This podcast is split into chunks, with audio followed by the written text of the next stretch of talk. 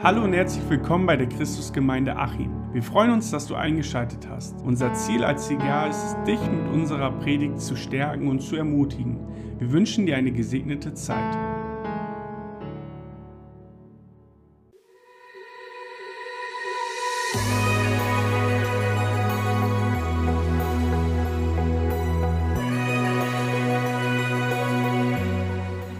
Wir haben heute drei Täuflinge gehabt und wir haben uns im Vorfeld mit denen getroffen und die sind so richtig heiß, so richtig brennend für Jesus und die sagen, hey, wir wollen nicht nur, dass sie uns taufen, wir wollen, dass sie auch ich Thema vorschlagen und zu diesem Thema wollen wir das Wort Gottes hören. Und wisst ihr, was sie, was sie sich gewünscht haben?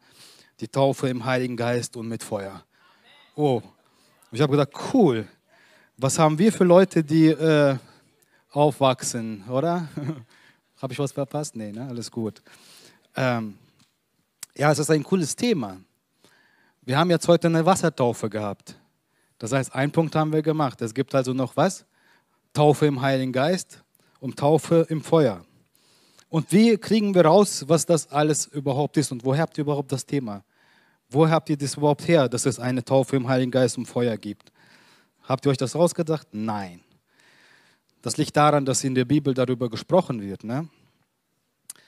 Und deswegen können wir uns da auch ein bisschen reintauchen in die Wörter dessen, was aufgeschrieben worden ist und so ein bisschen heute forschen. Forschen, was ist die Taufe mit dem Heiligen Geist, was ist die Taufe mit dem Feuer. Mit dem Wasser haben wir ja heute erlebt, ja. Das heißt, man taucht einen Mensch runter und holt ihn auch wieder raus. Das ist ganz wichtig. genau. Ich war ja sehr aufgeregt, habe bei einer Person vergessen, ja den Spruch zu, äh, ja, zu aufzusagen, zu lassen, besser gesagt. Aber ich bin froh, dass ich Laura rausgeholt habe, bevor ich nicht geholt habe. Ja. Das hat auch seinen Vorteil. Alles gut. Also, wir lesen mal ganz kurz in äh, Matthäus Kapitel 3. Ich hoffe, das wird gleich angezeigt. Matthäus Kapitel 3, Vers 11. Und zwar sagte hier Johannes folgendes: Er sagt, ich taufe euch mit Wasser, damit ihr euer Leben ändert. Aber der, der nach mir kommt, ist mächtiger als ich ich bin nicht einmal gut genug, ihm die Schuhe aufzuziehen. Er wird euch mit dem Heiligen Geist taufen und mit dem Feuer des Gerichts. Da haben die das her. Die haben bestimmt Bibel gelesen, das ist schon mal gut. Okay, das heißt, Johannes weist uns einfach mal auf Jesus hin. Er sagt, wenn ihr jemanden sucht, der mit Heiligen Geist und Feuer tauft, dann müsst ihr euch an Jesus wenden. Aber Johannes wusste gar nicht, wer Jesus ist. Denn wir lesen weiter, und zwar sagte Johannes irgendwann mal in seinem weiteren Verlauf in Johannes 1 äh, und im Kapitel 1, Vers 32 sagte, Johannes machte dazu folgende Zeugenaussage. Ich sah, dass der Geist Gottes wie eine Taube vom Himmel auf ihn kam und bei ihm blieb. Vorher wusste ich nicht, dass er es war.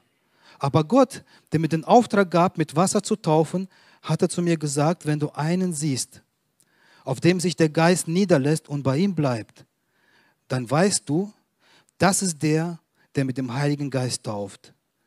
Das habe ich gesehen, sagte Johannes, und ich verbürge mich dafür, dass dieser der Sohn Gottes ist.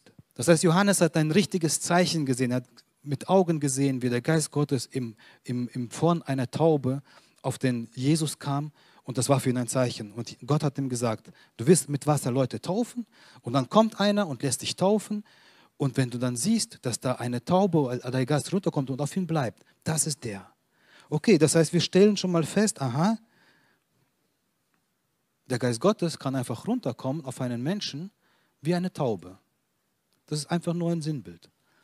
Und wir wollen ja herausfinden, was ist dann für uns eine Taufe im Geiste und was ist für uns eine Taufe im mit dem Feuer. Und Jesus, der lebte auf dieser Welt und wir haben eigentlich gar nicht so gesehen, dass er selber getauft hat. Ne? Wir lesen irgendwann mal in der Bibel, da steht, Jesus hat mal getauft, aber in Vielzahl haben seine Jünger getauft. Und irgendwie sehen wir immer, es wird immer Wassertaufe äh, praktiziert, aber über Feuertaufe ist da nicht so viel die Rede.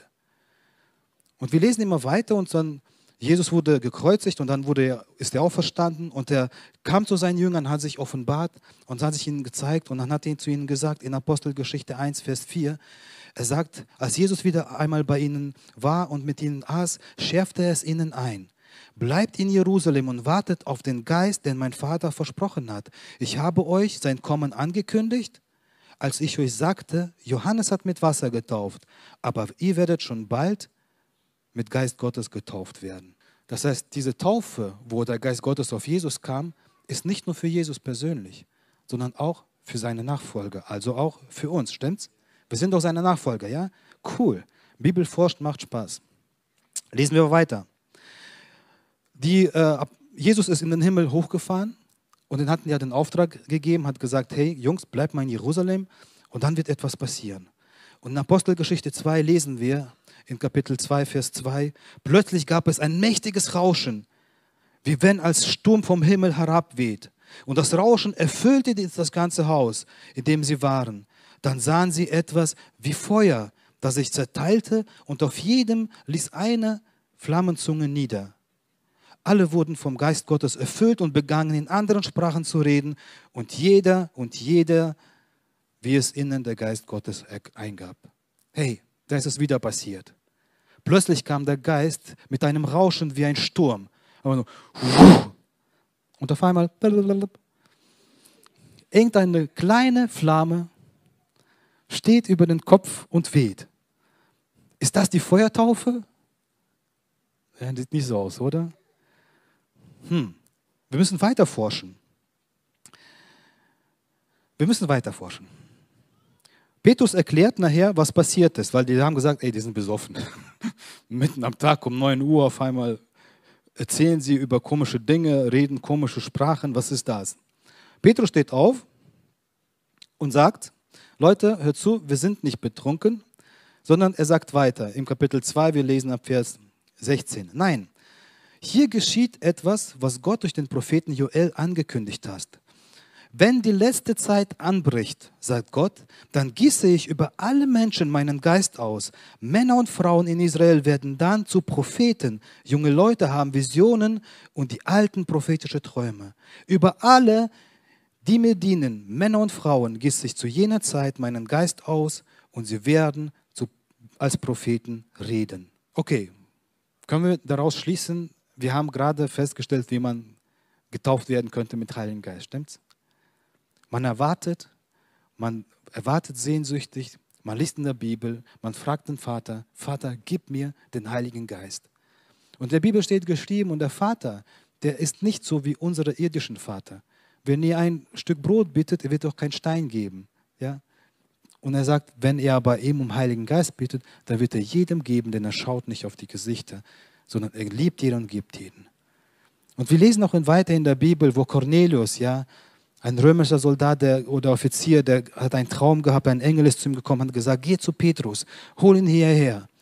Und Petrus stand und hat über das Wort Gottes gepredigt. Und bevor er noch schon fertig war, auf einmal kam der Heilige Geist auf sie und sie fingen an, genauso in fremden Sprachen zu sprechen. Und zwar haben sie über die Wunder Gottes berichtet. Und Petrus stand da und sagt, boah, da sind ja keine Juden. Und trotzdem hat Gott den Heiligen Geist gewährt. Und dann haben sie es umgekehrt gesagt und haben gesagt, hey, wenn ihr schon den Heiligen Geist habt, was hindert euch daran, die Wassertaufe anzunehmen?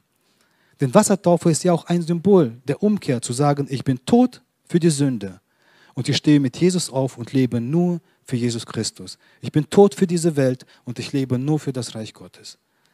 Aber wir haben hier trotzdem ein Problem. Nirgendwo sehen wir die Feuertaufe. Vielleicht sollten wir weiterlesen. Wir haben jetzt gelesen Apostelgeschichte 2, Vers 16, 17, 18. Und da hat Petrus gesagt, es ist in Joel schon angekündigt. Und dann liest er weiter. Danach lasse ich erschreckende Zeichen erscheinen, unten auf der Erde und oben im Himmel. Menschen liegen erschlagen in ihrem Blut, Flammen und Rauchwolken steigen auf, die Sonne verfinstert sich und der Mund wird blutrot. So kündigt sich der große Tag des Herrn an, dem niemand entrinnen kann. Wer sich dann zum Herrn bekennt und seinen Namen anruft, wird gerettet werden. Ist das die Feuertaufe? Wenn wir alle tot in der Blutlache liegen, ist das die Feuertaufe? Wollt ihr so eine Feuertaufe? Was habt ihr euch da gewünscht, meine lieben Frauen?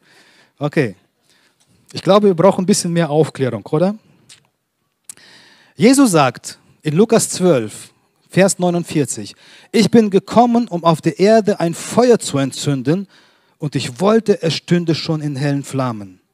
Und jetzt Achtung, aber ich muss noch eine Taufe auf mich nehmen, hätte ich sie doch schon hinter mir. Meint ihr, ich bin gekommen, um Frieden auf diese Welt zu bringen? Nein, nicht Frieden sage ich euch, sondern Entzweiung. Äh, huch, wo sind wir dahin geraten jetzt auf einmal? Plötzlich ändert Jesus seine Meinung oder was? Ich dachte, Jesus kommt und bringt Frieden. Ich dachte, Jesus kommt und sagt, ich gebe euch einen Frieden, der ist überwältigend, nicht so wie die Menschen euch geben. Und jetzt sagt er genau das Gegenteil. Ich bin gekommen, auf der Erde Feuer zu entzünden. Meinte, ich bin gekommen, Frieden in die Welt zu bringen. Merkt ihr, wir brauchen ein bisschen mehr, bisschen mehr Bibelforscht, stimmt's? Also, Jesus hat nämlich auf Folgendes hingewiesen. Er hat gesagt, wenn ihr euch zu mir bekennt, wenn ihr zu mir Ja sagt, und das haben wir heute auf der Wassertaufe gefragt, wir haben die Täuflinge gefragt, glaubst du, dass Jesus Christus der Retter ist? Und glaubst du, dass er dein persönlicher Retter ist? Nimmst du ihn an und bekennst dich zu ihm? Die haben gesagt, ja, das tue ich. Ich bekenne mich zu Jesus. So, und wenn man das macht und lebt in dieser Welt, was passiert dann? Dann sind deine eigenen Leute meistens gegen dich und sagen, was bist du für ein Spinner? Über welchen Jesus redest du gerade hier? Was für eine Wassertaufe? Und dann kommt nämlich die Attacke. Dann kommt nämlich die, das Unverständnis. Da kommen nämlich deine Arbeitskollegen und sagt, ihr seid verrückt alle. Was für eine Taufe, was für eine äh, Taufe im Heiligen Geist. Die Welt versteht das nicht. Aber hey, wir haben uns entschieden und wir haben gesagt, wir wollen uns für Jesus in dieser Welt einstehen. Wir brauchen nochmal die Feuertaufe. Einmal, das war nämlich ganz interessant, haben zwei Jünger, Jakobus und keine Ahnung, wie der andere heißt, die haben gesagt, hey Jesus, wenn du mal auf deinem Thron sitzt, wir hätten mal gerne einen Wunsch. Ich würde gerne links von dir sitzen und der andere rechts von dir sitzen. Was sagst du dazu? Und Jesus sagt folgendes. Er sagt, ihr wisst nicht, was ihr da verlangt. Könnt ihr den Kelch trinken, den ich trinke? Könnt ihr die Taufe auf euch nehmen, mit der ich getauft werde? Das können wir, sagten sie. Jesus erwiderte, ihr werdet tatsächlich den gleichen Kelch trinken wie ich und in der Taufe getauft werden, die mir bevorsteht. Also Jesus hatte vor seinem, äh, vor seinem Eintritt als, als, als Messias, ja, von seinem Werken, hat eine Wassertaufe gemacht. Und jetzt spricht er plötzlich von einer Taufe, die ihm noch bevorsteht. Also, das heißt, wir sind schon in die richtige Richtung unterwegs. Das heißt, Jesus hat Wassertaufe gehabt, und während der Wassertaufe bekam er den Heiligen Geist. Das heißt, diese zwei Taufen haben wir schon abgehakt. Und jetzt kommt plötzlich Jesus und spricht in diesen zwei Versen, die wir gelesen haben. Einmal sagte, ich entzünde ein Feuer, aber ich muss noch durch eine Taufe auf mich nehmen. Und in der zweiten Stelle sagte, könnt ihr die gleiche Taufe wie ich aufnehmen? Als Frage. Okay, wir sind auf dem richtigen Weg. Uhu, Bibelfort macht Spaß. Dann lass uns mal weiterlesen. 1. Petrus, Kapitel 4. Und jetzt hört mal genau zu. Das ist richtig, richtig wichtig, denn er hat fast alles reingenommen, was wir brauchen. Ab Vers 12, Kapitel 4, Vers 12, 1. Petrus. Meine Lieben, wundert euch nicht über die harte Probe, die wie ein Feuersturm über euch gekommen ist. Sie kann euch nicht unerwartet treffen. Denn ihr leidet ja nur etwas von dem mit, was Jesus gelitten hat. Freut euch vielmehr darüber, denn wenn ihr in seiner Herrlichkeit erscheint, werdet ihr erst recht von Freude und Jubel erfüllt sein. Ihr könnt euch glücklich preisen, wenn ihr beschimpft werdet, nur weil ihr euch zu Christus bekennt. Denn dann ist der Geist Gottes bei euch in dem Gottes Herrlichkeit gegenwärtig ist. Natürlich darf es nicht so sein, dass jemand von euch als Verbrecher leidet, als Mörder oder als Dieb oder als Aufrührer. Aber wer einzig wegen Christus leidet, soll sich nicht schämen, sondern sich ohne Scheu zum Christennamen bekennen und Gott dadurch ehren. Denn jetzt ist die Zeit, in der das Gericht Gottes bei seiner Gemeinde den Anfang nimmt. Wenn es aber bei uns anfängt, wie wird es dann am Ende denen ergehen, die Gottes gute Nachricht ablehnen. Ihr wisst doch, sogar wer Gott gehorcht, wird nur mit knapper Not gerettet, was wird dann aus dem Sünder, der Gott verachtet. Darum sollen alle, die nach dem Willen Gottes zu leiden haben, sich ganz ihrem Schöpfer anvertrauen und nicht davon ablassen, das Richtige oder das Rechte zu tun. Das ist die Feuertaufe. Die Feuertaufe ist dann, wenn du anfängst für Christus zu leiden. Das ist die heftige Feuertaufe. Aber die soll uns nicht Angst machen, sondern was sollen wir tun? Wir sollen uns darüber freuen. Denn wenn wir diese Leiden haben, es ist nur ein kleines Stück davon, was Jesus erlitten hat. Und wir wissen, was Jesus erlitten hat. Wir wissen, wie er geschlagen wurde, wie er verspottet wurde, wie er am Kreuz ausgelacht wurde, was er alles für uns getragen hat. Aber warum hat er das alles gemacht? Er hat gesagt, hey, das ist meine Feuertaufe und ich muss dadurch. Ich muss diese Probe bestehen und er hat das mit Bravour gemeistert, stimmt's? Das ist die Feuertaufe, auf die uns alle Christen wartet. Manchmal haben wir schon Anfänge dieser Feuertraube schon erlebt. Aber manchmal brauchen wir noch ein wenig Zeit. Manchmal kommt es noch auf uns. Wir wissen, dass diese Welt, ja, die kündigt nichts Gutes an. Wissen, dass mit dieser Welt irgendwann mal zu Ende ist. Das ist keine Angstmacherei, sondern es sind einfach die prophetischen Worte, die in der Bibel geschrieben sind, die sind angekündigt und die werden geschehen. Warum? Weil Gott treu ist zu seinem Wort. Und, wir sagt, und er sagt, Leute, ihr lebt in letzter Zeit. Als Johannes getauft hat, da hat das Reich Gottes angefangen. Und da hat er auch gesagt, deswegen sagt er auch, wenn es anfängt, werdet ihr mit Heiligen Geist getauft und dann mit dem Feuertaufe, dann, wenn nämlich die ganze Welt zu Ende geht, wenn plötzlich Menschen in Blut liegen, wenn plötzlich, wenn plötzlich das ganze, der ganze Urteil Gottes auf die Menschen kommt. Noch ist es nicht da, stimmt's? Wir haben es noch nicht erlebt. Noch sind wir alle am Leben. Und es wird aber so ergehen, weil hier steht geschrieben, was meinte, was mit den Leuten passiert, die Gottes Gnade mit Füßen treten. Wirjenigen, die schon Ja gesagt haben, ja, wirjenigen, die uns getauft haben, wirjenigen, die den Geist Gottes empfangen haben, wir müssen durch die Feuerprobe. Und zwar bestehen dann, wenn du angefechtet wirst, wenn du vielleicht genauso wie Jesus bespuckt wirst und sagt, die Christen seid alle krank im Kopf. Das ist unsere Feuertaufe. An der Stelle einfach nichts, unseren Glauben zu verlieren, sondern gestärkt aus dem, aus dem rausgehen. Und Jakobus sagt in Kapitel 1, Vers 2, meine Brüder und Schwestern, nimmt es als Grund zur Freude, ja zur reinen, reinsten Freude, wenn ihr in vielfältiger Weise auf die Probe gestellt werdet. Denn ihr wisst, wenn der Glaube erprobt wird, führt euch das zur Standhaftigkeit. Die Standhaftigkeit aber soll zum Tun des Rechten und des Guten führen, damit ihr in jeder Hinsicht untadelig seid und euch zur Vollkommenheit nichts mehr fehlt. Also wenn wir durch Feuerprobe gehen und wenn wir durch Feuerprobe unser Glaube gestärkt wird und wir standhaft werden, dann gehen wir Richtung Vollkommenheit. Dann gehen wir Richtung Jesus, weil er ist vollkommen. Das heißt, wenn wir proben, wenn wir Feuertaufe erleben, das heißt für uns, wir sollen uns darüber freuen.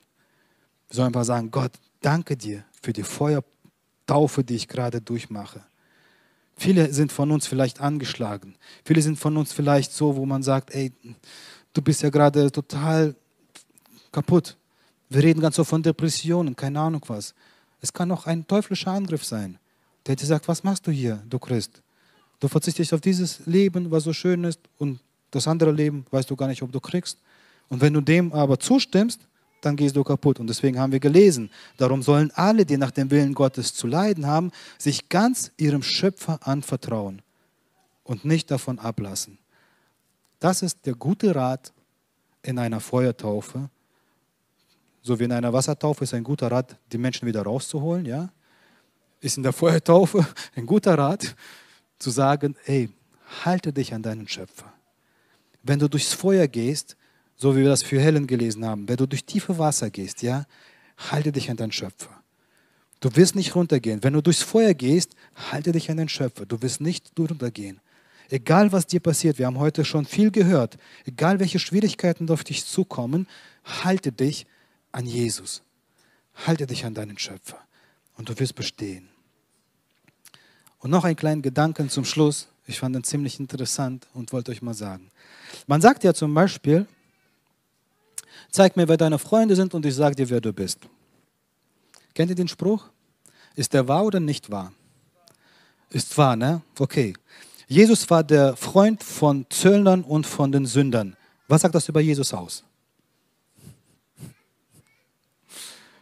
Also ist der Sünder und Säufer und Zöllner, stimmt's? Ja, zeig mir, wer deine Freunde sind und ich sag dir, wer du bist. Hallo, ihr habt gesagt, der Spruch ist wahr. Also, Jesus ist Freund von Säufern. Hm. Lass uns mal nochmal genau nachlesen. Lukas 7. Johannes der Täufer kam, fastete oft und trank kein Wein. Da habt ihr gesagt, der ist ja von dem, einem Dämon besessen. Nun ist der Menschensohn gekommen, isst und trinkt wie jeder andere, und ihr wendet ein, er frisst und säuft, und seine Freunde sind Zolleinnehmer und Sünder. Doch wie recht die Weisheit Gottes hat, zeigt sich an denen, die sie annehmen. Wenn wir es andersrum nehmen, wenn wir einen Zöllner nehmen und einen Sünder, der Jesus als Freund hat, was sagt das über den Sünder aus? Ist er wie Jesus? Schwierig, oder? Aber es gibt einfach ein kleines Geheimnis. Wisst ihr, es kommt darauf an, wer dich beeinflusst.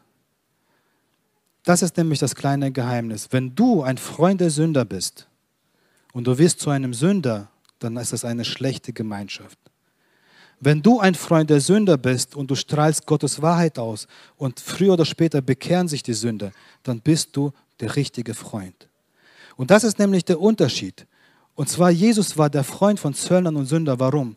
Weil er einfach die Wahrheit Gottes zu ihnen gebracht hat. Und viele von diesen Freunden haben sich bekehrt und sind in Gottes Familie aufgenommen worden. Jesus hat nichts von denen bekommen.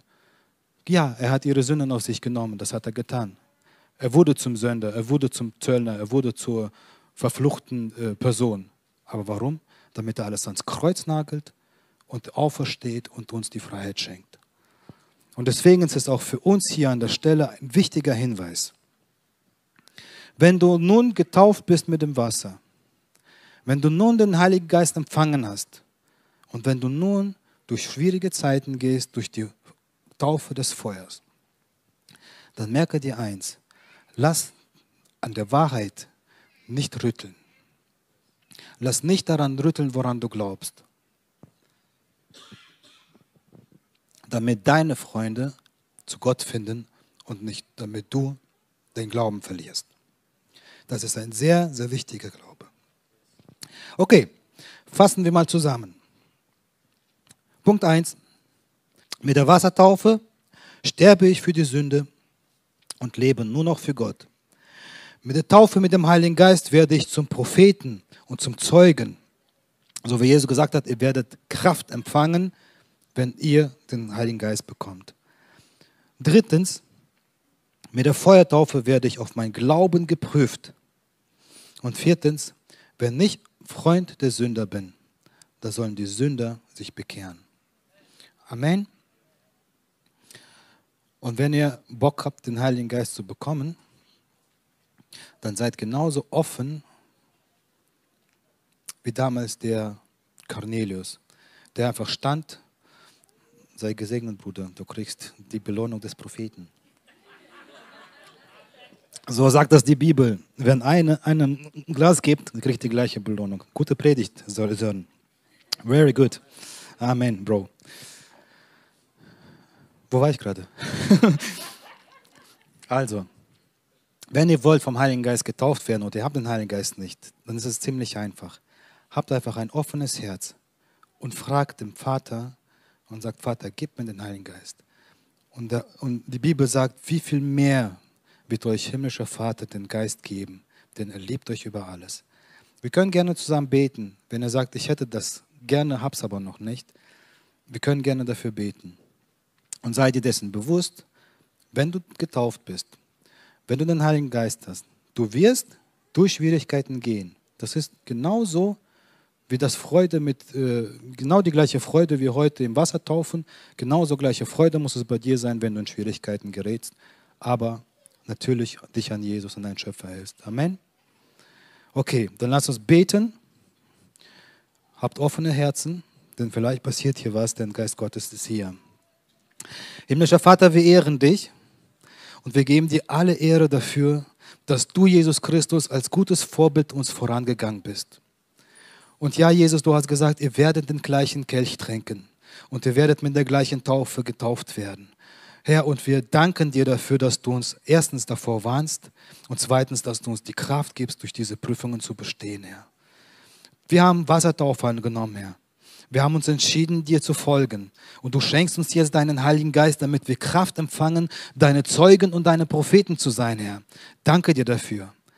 Und jetzt bitten wir dich dafür, Herr, wenn wir jetzt durch die Schwierigkeiten gehen, wenn wir durch die Taufe des Feuers gehen, wenn wir durch Schwierigkeiten gehen, die wie ein Feuersturm auf uns reinprassen, Herr, dann wollen wir uns an dich halten und sagen, Herr, du hast es versprochen, dass du uns nicht alleine lässt und wir halten uns daran und wir glauben das, was wir gehört haben im Wort Gottes und wir halten fest daran und wir werden davon nicht abrücken und wir werden die Feuerprobe bestehen.